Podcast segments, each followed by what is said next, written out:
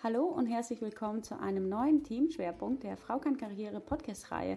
Unsere erste Reihe, die ich mit Xenia Krause-Dino aufnehmen durfte, drehte sich um das Thema Finanzen. Hört da gerne mal rein. Dieses Mal geht es hauptsächlich um die Vereinbarkeit von Kind und Karriere und darum, wie diese gelingt. Ich selber habe drei Kinder und weiß deshalb nur allzu gut, was es doch für ein Balanceakt sein kann, Karriere und Familie gleichwertig zu leben. An meiner Seite darf ich die Luise Hanke begrüßen. Sie ist Gründerin vom Vereinbarkeitslab und einfach eine sehr bemerkenswerte Frau. Hallo, ich bin Luise Hanke, Gründerin vom Vereinbarkeitslab. Durch meinen Studienhintergrund mit einem Master aus Soziologie und Gender Studies habe ich gelernt, unsere Gesellschaft und Arbeitswelt auf Ungleichheitsfaktoren hin zu analysieren und Lösungen für mehr Gleichstellung zu entwerfen. Als alleinerziehende Mama erlebe ich seit neun Jahren, was es bedeutet, Kind und Karriere unter einen Hut zu bekommen. Ich freue mich sehr, gemeinsam mit Nina Kissner einen Beitrag für mehr Vereinbarkeit, für familienfreundliche Karrieren zu leisten und ganz selbstbewusst zu sagen, bye bye, Karriereknick. Ein herzliches Willkommen zu Bye Bye Karriereknick, dem Podcast für mehr Vereinbarkeit von Kind und Karriere.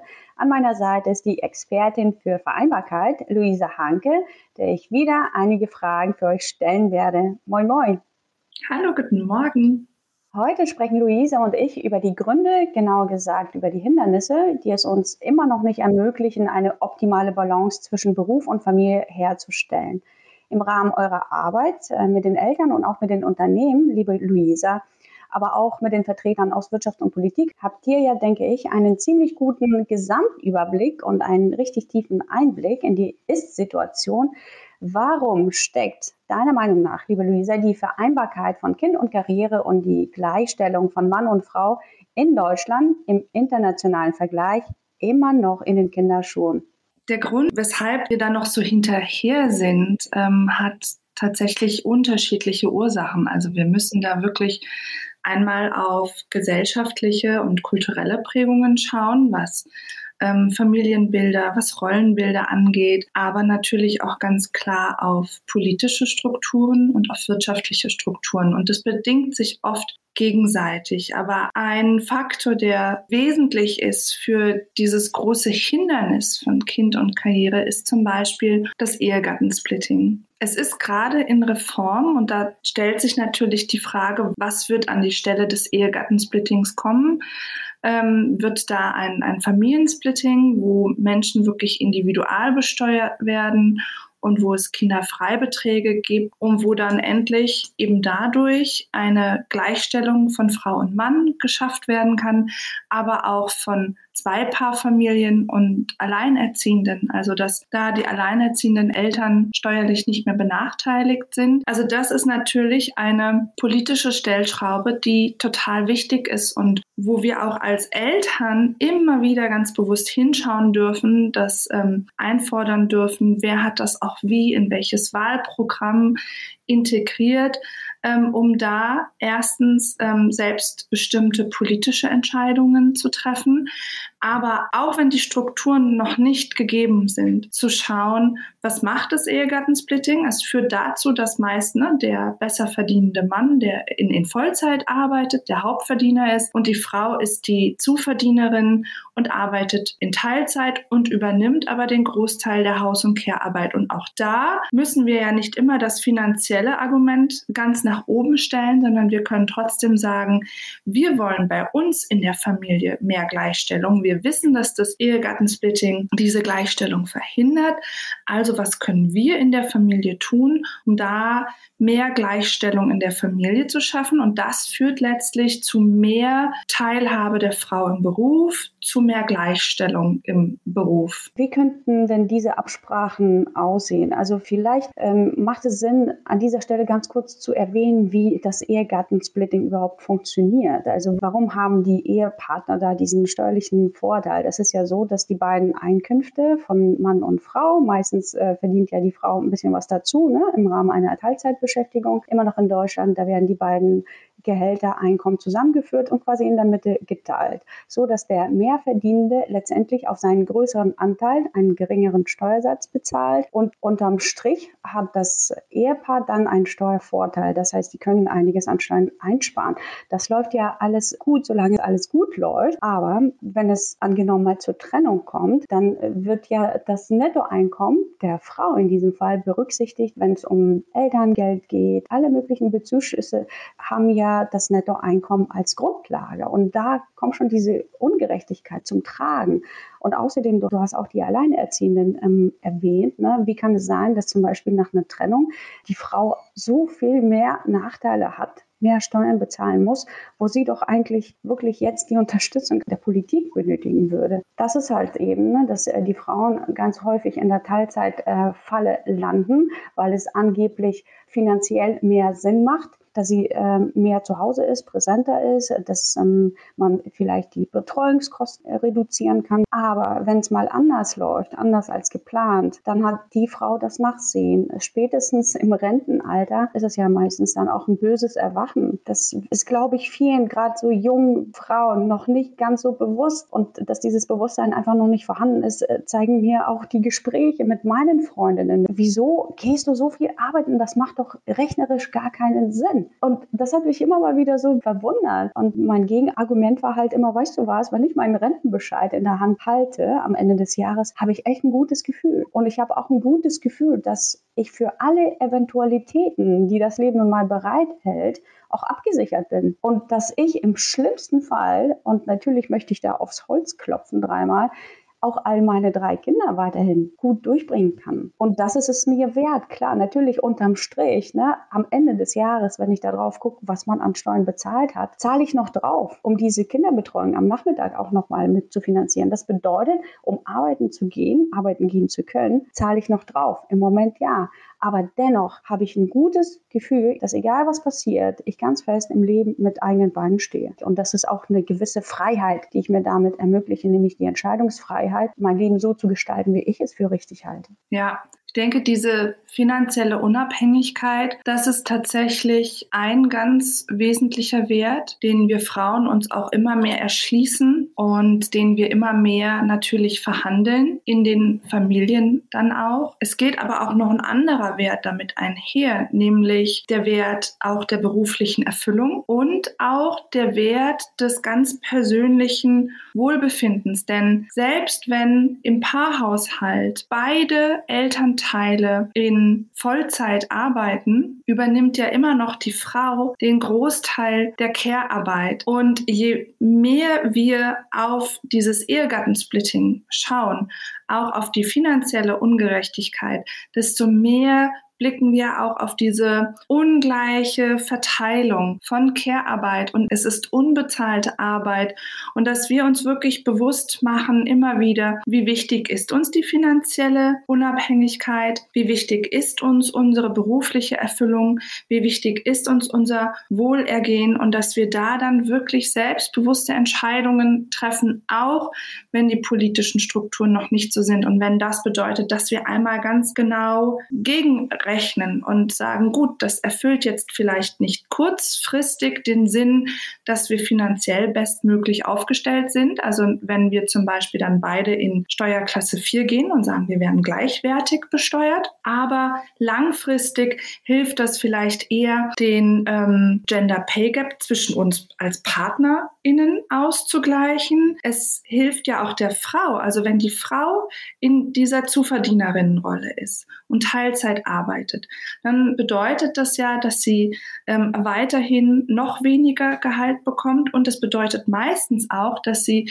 diese relevanten Karrieresprünge, ja, die Männer machen zwischen 30 und 40 oder 45 Jahren, häufig nicht mehr tut. Das bedeutet, dass auch wenn wir das kollektiv sehen, Frauen viel weniger Zugänge haben durch Teilzeitarbeit auf Führungspositionen. Natürlich ist es auch da langfristig ja eine Strategie zu sagen, es wäre doch wertvoll, dass wir uns generell mehr abkehren von dieser Vollzeit 40 Stunden und Überstunden Präsenzzeit, von diesem Ideal und dass wir sagen, machen wir eine familienfreundlichere Vollzeit draus, 30 oder 35 oder 32 Stunden für alle, was bedeutet, es gibt viel mehr gleiche Teilhabe, aber auch das macht nur Sinn, wenn dann wiederum die Care-Arbeit gleichwertig aufgeteilt wird. Insofern finde ich dieses Ehegattensplitting, das hat finanzielle Auswirkungen, aber eben auch so viel mehr. Was wäre denn da deine Meinung? Also warum nehmen sich Frauen da häufig wirklich freiwillig so schnell zurück? Wenn man sich die Statistik anschaut, die Gruppe der Frauen, die von Altersarmut betroffen sind und sein werden, wird im Akademikerinnenkreis immer größer. Das heißt, da sind top ausgebildete Frauen, die haben studiert, die haben jahrelang wirklich auch auf die Schulbank gedrückt. Die hatten Ambitionen, die hatten Karrierepläne, die wollten vorankommen und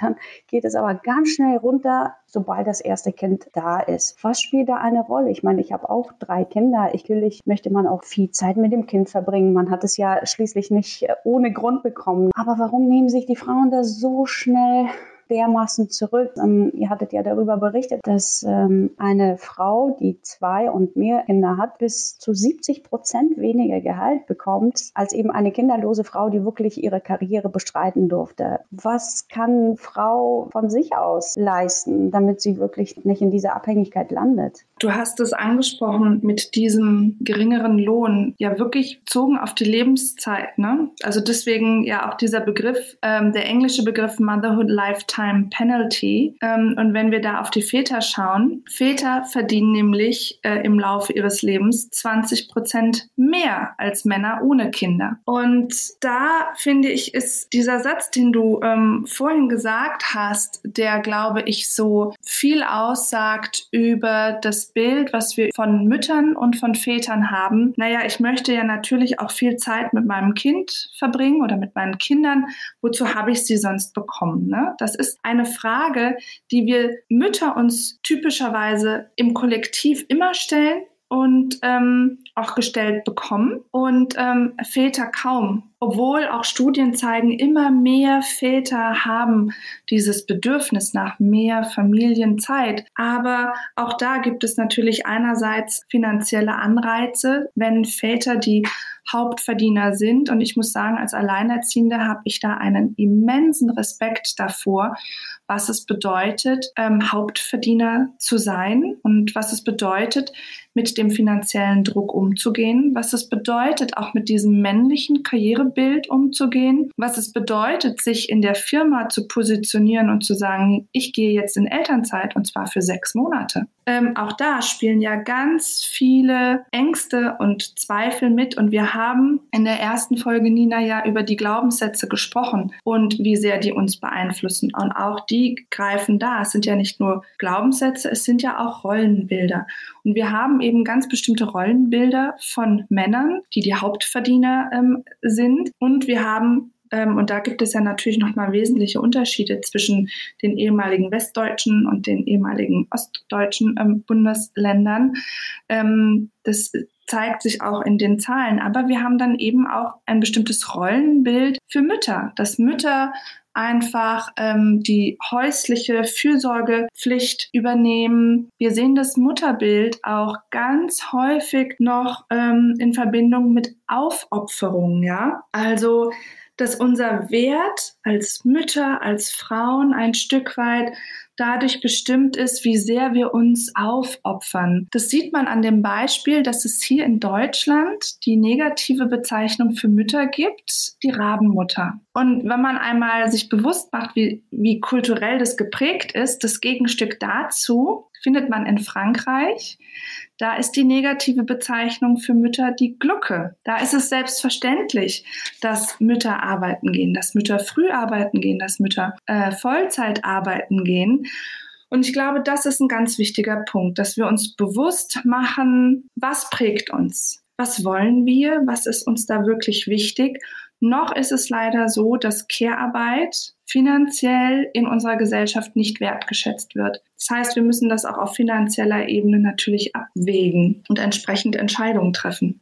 Und im Rahmen unseres Finanz-Podcasts mit der Xenia Krause-Düno, da hatten wir natürlich auch das Thema Care-Arbeit ähm, diskutiert. Und sie hat einen tollen Vorschlag, dass ja, selbst wenn die Frau weniger arbeitet, dass sie sich bitte auch die Care-Arbeit bezahlen lassen soll von ihrem Mann. Da kann man die entsprechenden Abreden treffen, vertraglich das regeln, meinetwegen. Einfach, dass sie da diesen Betrag auch mit auf ihr, auf ihr Rentenkonto einzahlen kann und dann nicht das Nachsehen hat dann im Alter. Und du hast jetzt ganz, ganz viele wichtige Punkte genannt, die es wirklich immer noch so schwer machen, da die optimale Vereinbarkeit herzustellen. Ne? Zum einen das Ehegattensplitting, die gesellschaftlichen Rollenbilder, derer man sich immer wieder gegenüberstellen muss, aber auch die eigenen Glaubenssätze, die eigenen Rollenbildern, mit denen man aufgewachsen ist und was das für ein Kraftakt ist, diese umzuwandeln. Gerade wenn man aus so einem, ich sag mal, in Anführungsstrichen klassisch geprägten auch Familienumfeld kommt, die Sachen komplett anders zu machen. Ich kann das nur aus meiner persönlichen Erfahrung wiedergeben, wie oft ich mir sehr eindeutige Blicke gefallen lassen habe müssen in der Kita, weil mein Kind war das erste da und das letzte, was abgeholt wurde. Das war so eine unterschwellige Kritik, die einem immer wieder vermittelt wurde. Und da wirklich standhaft zu bleiben und zu sagen, hey du, aber das ist unser Weg. Und ich liebe trotzdem meine Kinder das ist der Weg, der sich für mich richtig anfühlt, der sich für meine Familie richtig anfühlt und fertig ist. Aber vor allen Dingen muss man sich seiner Bedürfnisse auch immer wieder bewusst werden und gucken, hey, was fühlt sich für mich richtig an? Was sind meine Werte? Was wollte ich immer schon erreichen? Und wie mache ich das halt ja passend für uns alle als Familie und auch für mich, für meine Kinder, für die Partnerschaft? Ja, ich wünsche mir da so ein bisschen mehr Berliner Schnauze. Ich komme ja aus Berlin. So ein bisschen mehr Egoismus, so wie du es gesagt hast. Das ist unser vorläufiges Familienmodell. Ne? Familien sind ja immer im Wandel. Und ich finde es auch ganz wichtig, dass ganz gleich, wann ich anfange, mich zu besinnen, wie ich Familie und Beruf leben möchte, dass ich immer wieder die Möglichkeit habe, etwas zu ändern. Ich muss mir nicht meinen, nur weil ich das jetzt drei, vier Jahre so gemacht habe, ist eh zu spät und die Strukturen sind eingefahren. Und dann zu überlegen, was will ich, was prägt mich und was müssen wir intern verhandeln. Und dann einfach im Außen, ja, Menschen, ähm, die involviert sind, so wie zum Beispiel die ErzieherInnen in der Kita, die LehrerInnen in der Schule, dass die informiert werden und dass man da auch gerne mal, ja, so eine Haltung einnimmt, wo man sagt, wisst ihr was, Leute, also ihr habt hier die Nummer von meinem Mann, ruft ihr bitte montags bis mittwochs den an äh, und donnerstags und freitags ruft ihr mich an. Und nein, ich komme nicht Donnerstag um 16 Uhr zum Basteln vorbei, das macht mein Mann oder das macht die Oma. Viele Leute fragen so häufig nach Tipps, um schlagfertig zu werden. Frag dich doch erstmal, warum dich die Kommentare der anderen so triggern. Ich verstehe das schon, dass das nervig ist, ja, aber ich würde mir da gar nichts Besonderes zurechtlegen. Man kann doch ganz offen sagen,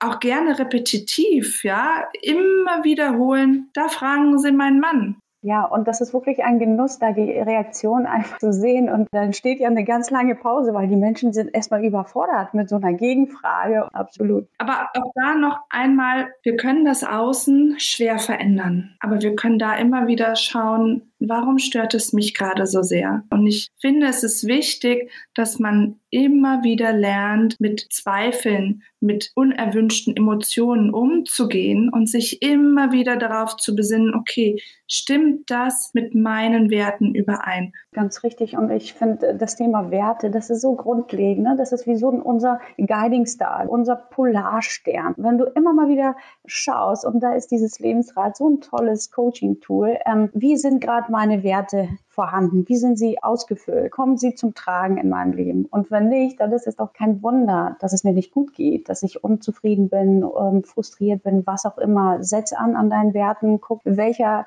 kommt gerade aktuell zu kurz, welcher hätte die größtmögliche Hebelwirkung und setz erstmal da an. Kommen wir nochmal zurück ähm, zu unserem Thema. Wir waren ja jetzt ganz viel wieder bei uns selber, auch bei der Selbstverantwortung und auch bei dem Thema Selbstwert, wie man sein eigenes Standing da nochmal ähm, überprüft und hinterfragt hey, bin ich noch auf dem richtigen Weg? Ähm, was äh, passiert denn aktuell in der Politik? Vielleicht können wir da noch mal drauf zu sprechen kommen. Welche Art von Unterstützung dürfen wir als äh, Frauen, Männer, als Eltern oder Nicht-Eltern noch mal erfahren, damit Vereinbarkeit besser gelingt? Ähm, da braucht es wirklich einerseits eine gute Reform für das Ehegattensplitting. Es braucht eine flächendeckende Betreuung. Ähm, auch das ist etwas, was wir immer wieder einfordern müssen. Ähm, auf individueller Perspektive, auch das hast du ja schon mal angesprochen, finde ich, ist unglaublich wichtig, dass man sich erlaubt und natürlich setzt es gewisse auch finanzielle Privilegien voraus, Kinderbetreuung als Invest zu sehen in, ähm, ich sag mal, auch das eigene Wohlbefinden. Ich kann das gar nicht alles alleine leisten, so dass es mir permanent gut geht. Ich merke auch, dass es mir und meiner Tochter gut geht, wenn immer wieder ähm, andere Menschen involviert sind und für mich, ich habe immer wieder die Kinderbetreuung phasenweise auch intensiv eingesetzt während des Studiums, in gewissen beruflichen Phasen, dass man da vielleicht auch schaut, wie kann man Betreuungstandems bilden. Und wie gesagt, wie kann man ähm, diese Last, diese Verantwortung innerhalb der Familie fair aufteilen. Ähm, das finde ich ganz, ganz wichtig. Wir haben politisch ja auch das Tool sozusagen oder die Maßnahme der Frauenquote. Ich persönlich finde das eine ganz wertvolle Maßnahme. Natürlich setzt das voraus, dass dann auch in Unternehmen ein Wandel in der Haltung vollzogen wird. Ähm, und selbst wenn wir diese Quote haben, ist es einfach wichtig, auch dass in den Betrieben sensibilisiert wird für das Thema Gleichstellung in der Familie. Es ist einfach ein ganz, ganz wesentlicher Grundstein für gleichberechtigte Teilhabe und das ist auch der Grundstein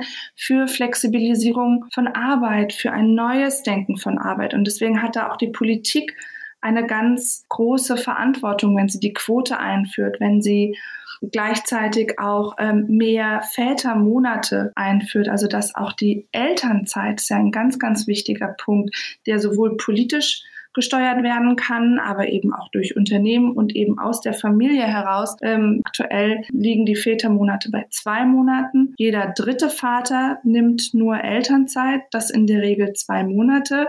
Schön wäre es, das hochzusetzen auf mindestens vier Monate und immer mehr Väter dafür zu sensibilisieren. Und dann noch eine Sache, die wir wirklich auch auf individueller Ebene tun können, dass wir uns bewusst machen, da wo Frauen nicht sind und auch nicht sichtbar sind, ja, da finden Frauen nicht statt. Das heißt, dass wir Frauen wirklich lernen, einander zu fördern, dass wir ne lernen, einander in Projekte zu holen, dass wir lernen zu Netzwerken und Sichtbarkeit zu schaffen. Und wenn wir jetzt auf das Corona-Jahr auch blicken, dann ist Sichtbarkeit ein ganz, ganz wichtiges Thema. Ja, nicht nur in ExpertInnen-Gremien, auch wiederum in der Arbeit. Und Homeoffice ist ja so ein Tool, was gerne genutzt wird als Argument für die Flexibilisierung von Arbeit. Und das ist super, das ist total wichtig. Wenn es wieder nur die Frauen nutzen und vor allem die Frauen meinen, sie können das nutzen, um Kind und Karriere zu vereinbaren, nämlich dass sie zu Hause arbeiten und nebenbei kochen und die Wäsche machen und Kinder betreuen, dann geht das nicht. Also auch hier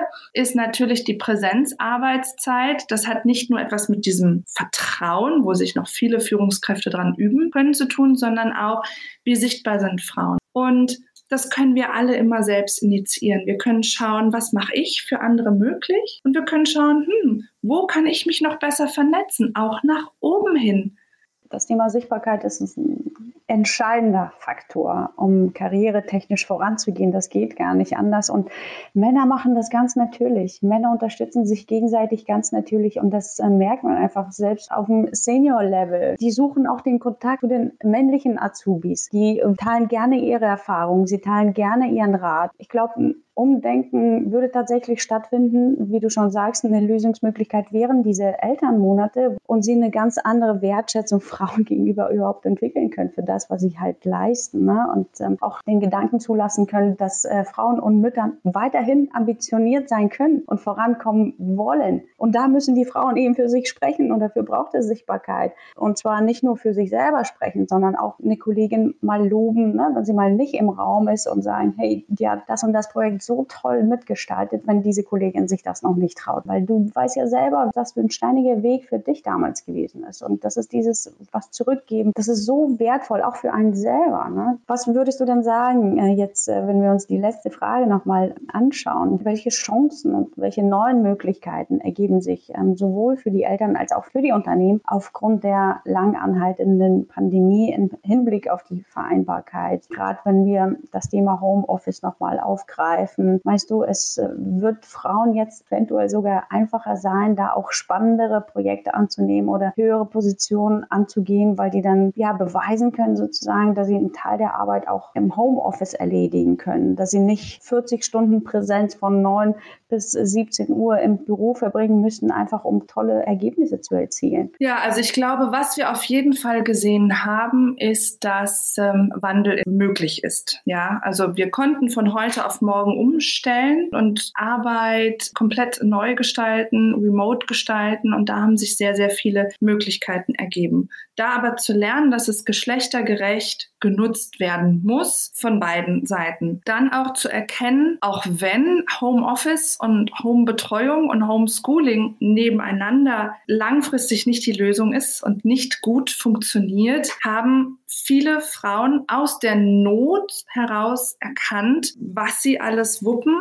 auch wenn es viele Frauen an ihre absoluten Belastungsgrenzen gebracht hat. Und ich finde, daraus kann man ein neues Selbstbewusstsein schöpfen. Einerseits, schau mal, was ich alles kann. Und ähm, hier ist es einfach wichtig, sich immer wieder auf die eigenen Kompetenzen und Fähigkeiten und Stärken zu besinnen und dann ja auch wirklich serviceorientiert dem Arbeitgeber gegenüber zu schauen, wie kann ich da meine Erfolgsgeschichten wiedergeben? Also ich meine, das ist ja auch im Karrierecoaching ein ganz wesentliches Tool, dass man lernt, Erfolgsgeschichten sich bewusst zu machen und zu erzählen. Ähm, was waren konkret meine Tätigkeiten? Welche meiner Stärken haben dazu beigetragen, diesen Erfolg umzusetzen und was war so das messbare Ergebnis? Und sich da dann auch wirklich, ne, wenn man sagt, ich möchte jetzt diesen Teilzeit-Homeoffice-Anspruch hier durchsetzen, dass man schaut, gut, welche wesentlichen Argumente können mein Gegenüber überzeugen und welche Erfolgsgeschichten bringe ich hier mal auf den Tisch und zu sagen, also schauen Sie mal, im vergangenen Jahr habe ich diese und jene Projekte betreut. Das waren meine Aufgabenbereiche und Tätigkeiten. Hier habe ich folgende Abschlüsse erzielt. Äh, ich habe folgende Probleme gemeistert. Ich habe folgende Ziele ähm, erreicht, Erfolge gefeiert, messbar sieht man das anhand dieser und jener Zahlen. Und ich habe das übrigens in weniger Arbeitsstunden und im Homeoffice ähm, gemacht als wie im Jahr zuvor. Ähm, deshalb möchte ich jetzt hier nochmal eine ja, Flexibilisierung meines Arbeitsplatzes, meiner Arbeitszeit verhandeln. Ja, und man wird womöglich überrascht sein, dass die Arbeitgeber sich da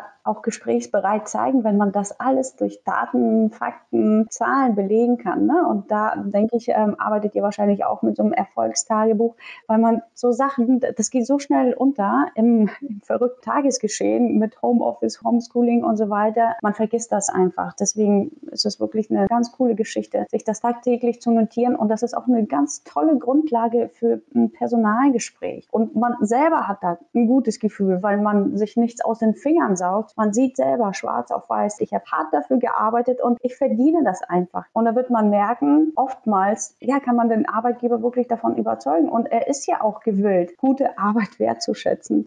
Da habe ich noch einen Gedanken dazu. Und zwar, wenn wir dieses Bild der Teilzeitmutter haben, dann ist das ja meist eine sehr komprimierte Arbeitszeit, wo wirklich die Aufgaben abgearbeitet werden und dann wird weiter gehechtet, das Kind abzuholen oder wenn wir äh, zu Hause sind, dann geht es weiter in das Homeschooling und die Kinderbetreuung. Aber das Problem von Teilzeit ist wirklich, dass da Zeit ähm, hinten unterfällt, wo wir eben reflektieren, was habe ich alles gemacht, was sind meine Erfolge, wo wir auch mal so einen wichtigen Lunchtermin haben, ja, mit unseren Kolleginnen und Kollegen oder mit Personen, die, die hierarchisch höher gestellt sind, ähm, wo wir die Möglichkeit haben, uns zu vernetzen, wo wir auch die Möglichkeit haben, uns auszutauschen.